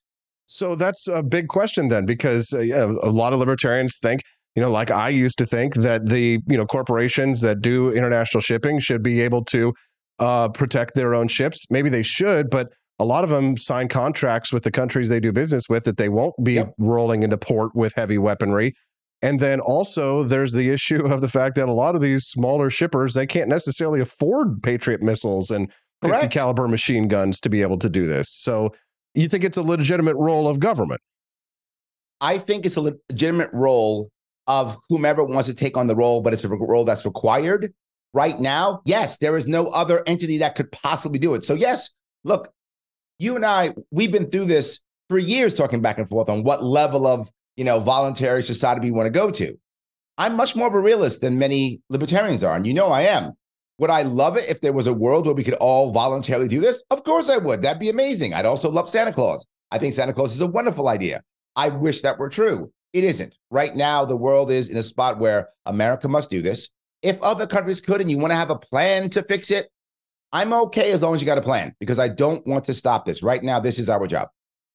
I think that's really interesting, Larry. And certainly I've come around to your point of view on this one as I've uh, gotten a better understanding of international policy. But you are a neocon, though, still, unfortunately, for having that point of view. So I wish I wasn't, but sadly, I am. It's true. I'm, I'm it's Haley Sharpe 2024. Done. That's all, that's all it is. There we go. Well, speak, yes. Speaking of Nikki Haley, though, I did want to talk to you about the Republican primary. There is a big difference between someone who thinks we need to be involved in every foreign war overseas, send every tax dollar that we have to Ukraine and to Israel, and someone like ourselves who thinks that, yeah, it's a good idea to protect American merchant shipping, but perhaps we oughtn't be the policeman of the world in every situation. So I, I wonder what your take is on Nikki Haley, and specifically, what did you think about AFP endorsing her? Um, I am n- not happy about an endorsement like that. I'm not. Um, my my worry is one of the reasons why I'm so anti Nikki Haley, and I am absolutely anti Nikki Haley, and there are many reasons why, but one of them is she actually has no answer right? Violence sadly can work, right? I always want to be the last choice, obviously, but it only works if you have a plan to stop so there is no more violence, right? My answer is always the same. You're going to go bomb people? Okay, great. What's the plan after? No, no, no. We're going to keep bombing them. No, that's not the answer. If your only answer is keep bombing, then walk away and let it fall apart. Don't be part of the, all this. What was the old thing that Colin Powell said back in Iraq? If you break it, you buy it, right? That concept I agree with. And my problem with Nikki Haley is she has no answer. Her answer is they just want to kill us. That's not true. There is a reason why they want to kill us, right or wrong. So we either have two options. One, eradicate them like the Romans, right? That's one thing, eradicate them, which I'm against, or find a way of getting enough of them to not believe that reason, whatever that thing is, right? Or give them a better thing to believe or a better option. Generally speaking, the better off people are, the less they they war, generally speaking. So maybe we can help them out in that way. I don't know. But the point is, just bombing is not the answer. And Nikki is just angry. And I don't accept that at all. Yeah, I uh, I agree with you. Um, but the fascinating question of of the endorsement of AFP of Nikki Haley is why Nikki over Ron DeSantis? You would think that you know Ron no. being no, Ron's terrible. Really? Ron's terrible. what, Larry? He's a horrible candidate. Is he? I've okay, said it publicly. you tell me why. terrible candidate. Okay. And the reason why he's a terrible candidate is several fold. Number one is zero charisma, right? Zero charisma. He's got no. I mean, a guy. I mean, th- there is no doubt that he should have devastated, in theory, Gavin Newsom. He didn't devastate him, right? And people go, "Yeah, he no, he did not. He didn't because of his lack of charisma." Newsom is charismatic. I hate Newsom. He's a terrible human being. However, I, I, I have eyes. The guy is smooth. The guy has charisma. And if you're going to do this job, you have to have some charisma, right? And he lacks charisma. Second thing, he's not for anything. He's always against something. He is a reactionary candidate. He is clearly someone who doesn't like conflict. And you you can't you like Newsom loves the conflict. He eats this up. He's like, oh, gonna yell at me about stuff. Okay. He eats this up. He's a bad candidate. That's the problem with Ron DeSantis. And if you live in Florida, you and you're a libertarian, you think he sucks. If you live in New York, you think he's amazing because you're taking your, you're, you're taking yourself based upon your own governor, right? Compared to Governor Cuomo or Governor Hochul here in New York, DeSantis is awesome. He's the greatest governor on the planet compared to that. But if you live in Florida, you want more, right? So I think where you live also depends upon how you you rate DeSantis also. Oh, that's a really good point of view. And you could only hear it right here from Larry Sharpe, who's joining us live on the Wake Up America show. Guten Morgen, meine Damen und Herren. I'm Austin Petersen. Thankful to have you here. Click like and subscribe. Uh, Larry Sharpe is just killing it this morning. We're talking to him a little bit about the, the his outsider libertarian, capital L libertarian view of the Republican primary. Boy, I've been getting smeared by DeSantis supporters to no end for saying the exact same thing that you're saying, Larry. Yes. It's, a little, it's a little different coming from me as a member of the Republican Party now because all I've been saying is exactly what you're saying is that Ron DeSantis, he should be absolutely dominating in the primary. 100%. But but his lack of of charisma on the national stage is why people go back and they go, this guy, you know, puts us in a little bit of danger going up against Joe Biden to a certain extent. Whereas with Donald Trump, I, and I wrote a piece about this, whether you like it or not, and I think you probably know I did this. I got in trouble in 2016 when I ran as a libertarian for saying there's a lot the libertarians can learn from Donald Trump. He's 100%. got the he's got the riz, he's got charisma, he's funny, he is entertaining, and whether we like that or not, that matters. Why do you think the Democrats are putting him in court? Do you think they honestly believe that the that that they're going to actually arrest him or not put, he's not going to run? No. Look, the average Democratic voter, particularly left, the more left or leaning ones, the, the non-establishment ones, they hate Donald Trump and they actually want him in jail. They do. But the leadership does not want Donald Trump in jail. They want him as, as a wounded animal limping into the election. They want to make sure he spends more time in court and not out motivating people. That's what he's good at. You put you put that man in front of a crowd and he'll win this thing again, right? You leave him in court, he can't win this thing because he can't motivate the people to get out and do it. And they're also hoping that when he's in court, he'll look weak. That's their hope that he'll have to look weak, and they will put that on on blast 24 7, trying to get people to feel, see, Trump's not what he used to be. He's broken. That's the hope. And look me wrong. Again, I, you know, I'm not a Democrat or a fan, but I have eyes. I can see what's working and what isn't working, what their plans are. That's their plan. And at the moment, I think it's actually working at the moment. I'm not sure what, what it will look at the end. The only people who could possibly beat Trump, if they're uh, in the Republican primary, I mean, if anyone, I, I think he's unbeatable, but assuming that there's someone who could win, it's either Nikki Haley or Vivek, and it's because those two project strength very well. And that's why, if if anyone can, and I'm not sure anyone can, but I think those two would have a chance if there is a chance.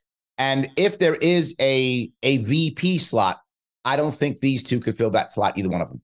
All right, wait a minute. Okay, so you are sending a little thrill up my leg because you said the V word.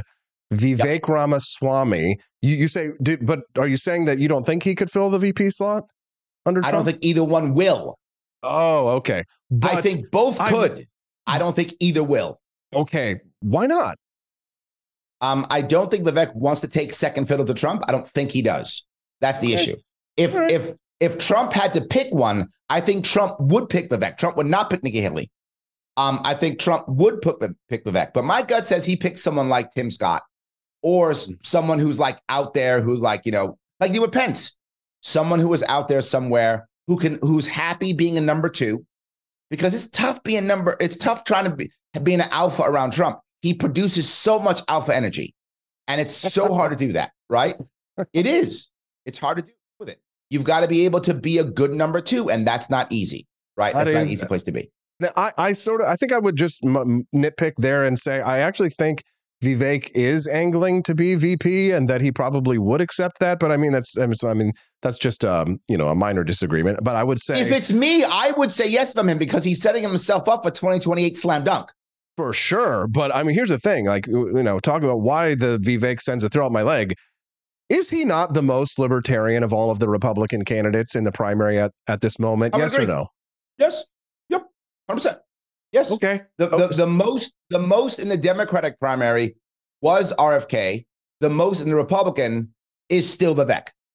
So Vivek, I'm sorry, I call him Vivek still from the old days. But yes, Vivek, yes, he is still he's still the most libertarian. I agree. They're they're they are. The the issue I have with Vivek sometimes is sometimes he spends too much time fighting culture war. And I, am not a big fan as a libertarian fighting culture war all the time. So he spends too much time for my liking going there. But yes, if I if I if that was my only choices, of course he's the most libertarian of the bunch. No question. And now I, I, we don't have to get a big discussion about the culture war. I will say that I do disagree with you on that. I think that that the politics is downstream of culture. And Javier Milei of Argentina is confirming my biases on this one because he has yes. argued in in large sense that eh, libertarians do need to be active and engage in the culture wars because without a without a strong for example creating documentaries creating videos. I mean this is the culture war larry. Yeah. how can you say you don't believe in the culture war? We're doing it right now. Well because you said as a libertarian. And yes. as in the in americans two party system no third party can survive fighting culture war. Not because culture war isn't important but here's what happens. I know i've run more than once. If i if i do culture war right and i and whatever side i pick right i go oh every everybody's trans, right? Whatever. I do that, right? I jump on the left side of, of the culture war. The Republicans go, can't vote for that guy. He's crazy in the culture war. Democrats go, oh, Larry's one of us, but we have a Democrat and they vote Democrat. I get no votes. So you you can't run culture war in our system, is why I'm saying. I'm not saying you shouldn't have deal with the culture war. You mm. can't run in our system that way. You could run obviously because they have much more of a three. He created like almost basically a three party system. He created the right system in our system in America, third parties can't do it. It's interesting. I've never heard it from that perspective, and uh, that's probably something we should have a little bit longer discussion about some other time, Larry. But yep. um, we we have limited time this morning, so uh, Donald Trump very likely to be the nominee. Um, yes, my my I guess uh, Trump derangement syndrome ended back in 2016, 2017 when I saw how Trump governed. Are there a lot of libertarian things that we have bones to pick with him on massive spending? Sure. Operation Warp Speed. Yep. Absolutely. Tariffs. Absolutely. But he did do some libertarian things, Larry, like sure. right to right to try, First Step Act. 100%.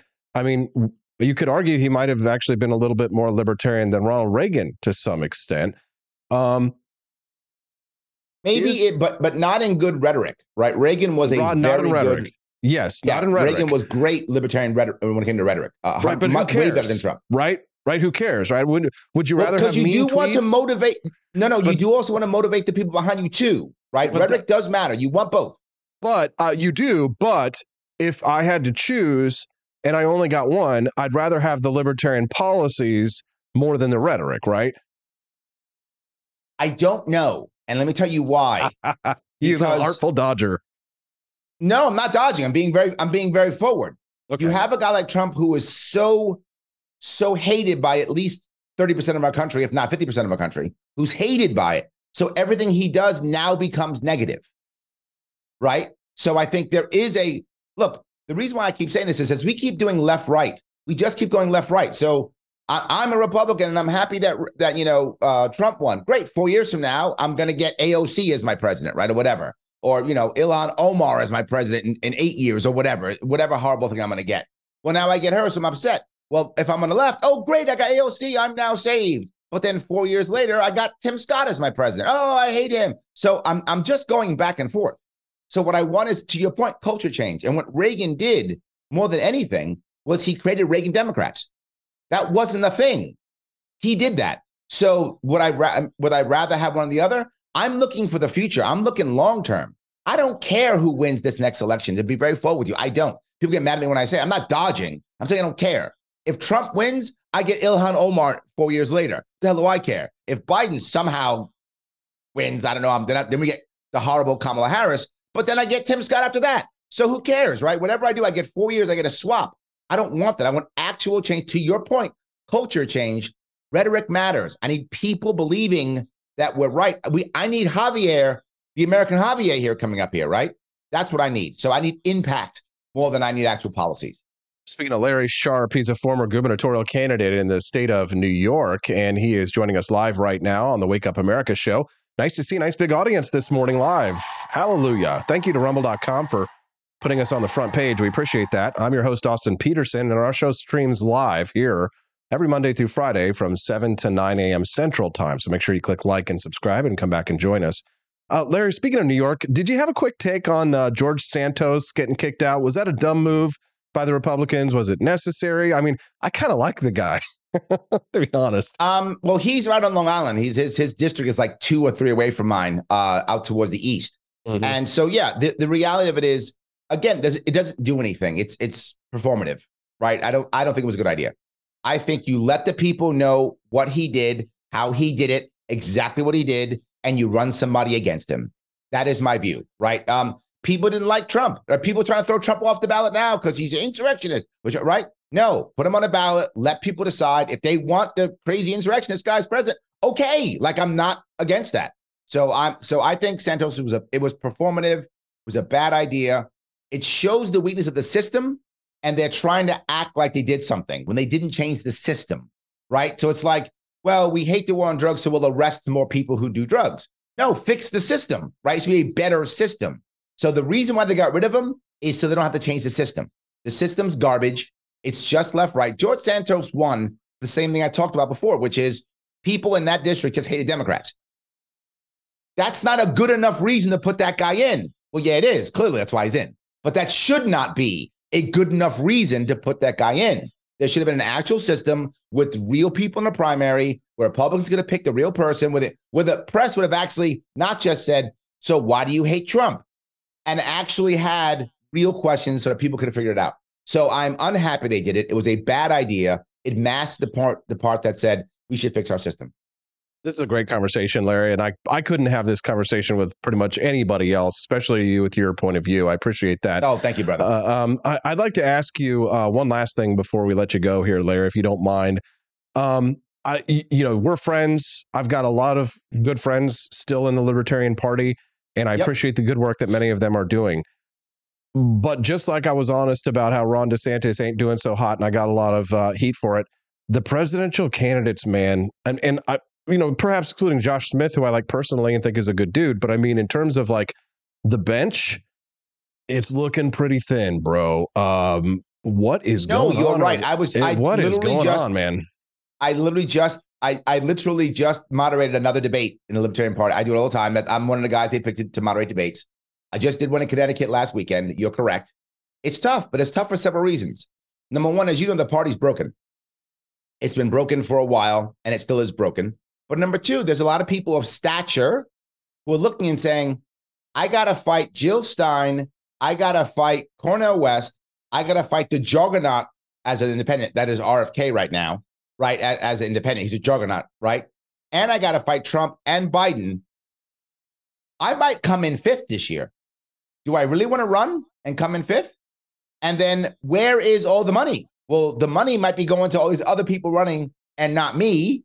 So now I'm not going to get that three to four to five million dollars I expected. I'm only get one or two, right? So I'm not going to get that. And then where am I in the polls, right? How am I doing that? Which is why I think you're finding some people who are struggling. You're finding people who are down. People don't want to come back into the party. People like, why bother? I think you're right. All those things are a problem. However, I'll go back to long game. There is no other place to go. Whatever RFK does, he's not going to start his own party.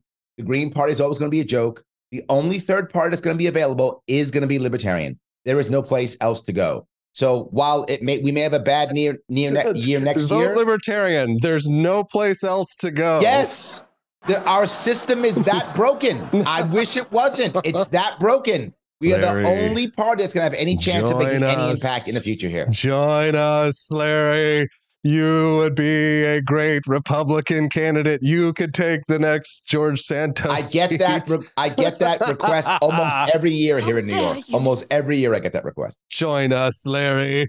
Then together we can rule the galaxy as father and son.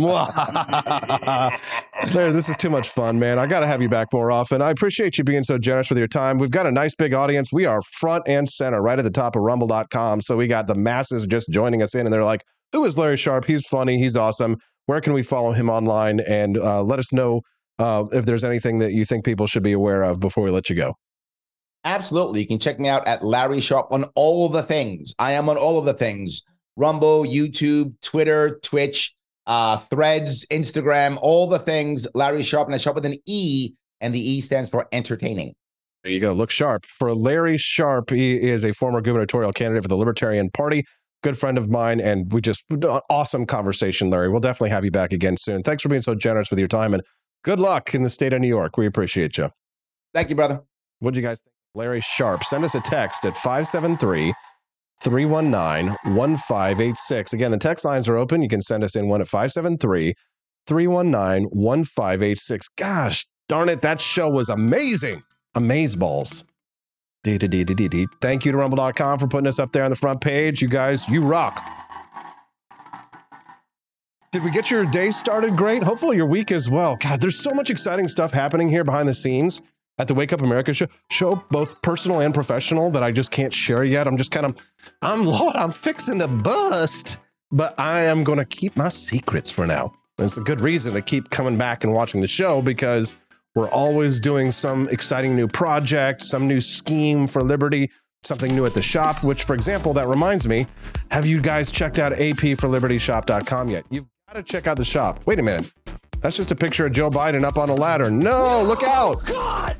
No, God, please, no. You got to know they they've got like the Secret Service agent is right there on the edge of the frame, like in case he falls off of that ladder. Who let the old man on the on the ladder? That's the way to do it. Do me a favor, will you? I actually have a favor to ask you, a real favor to ask of you. So we just revamped the AP for Liberty Shop merchandise website, and I want to make sure that everything's working properly. Will you do me a favor and just spend a few minutes this morning just kind of browsing the shop? And I'd really appreciate it if I could get your feedback. Is anything is everything working? Is there anything broken on there? Things that don't make sense? How you can send your feedback is to text the show 573 319 1586. As we go and we say goodbye to the day, do me a favor, just spend like a minute or two, scroll through it on your phone, scroll through it on desktop. If there's something that doesn't look right, something that's not working, some problem, just send me a text. Let me know. If everything's working, great. I'd love to hear your feedback as well. It's brand new. Uh, I spent a good chunk of money and a time this weekend revamping the whole merchandise website to make it easier for you. We've also got some exciting new changes coming this week and some new product lines coming this week. I think you're really going to be excited to see. We're going to be the ultimate Liberty merch site in the world at apforlibertyshop.com. Check out the website, click like and subscribe here to the channel before you go, and um, give me some feedback on the text line. Again, at 573 319 1586. I got to run. I'll see you tomorrow. Thank you to rumble.com. Thank you to you guys. Merry Christmas. Happy Hanukkah. And we'll see you tomorrow on the Wake Up America show at wakeupAmericaShow.com.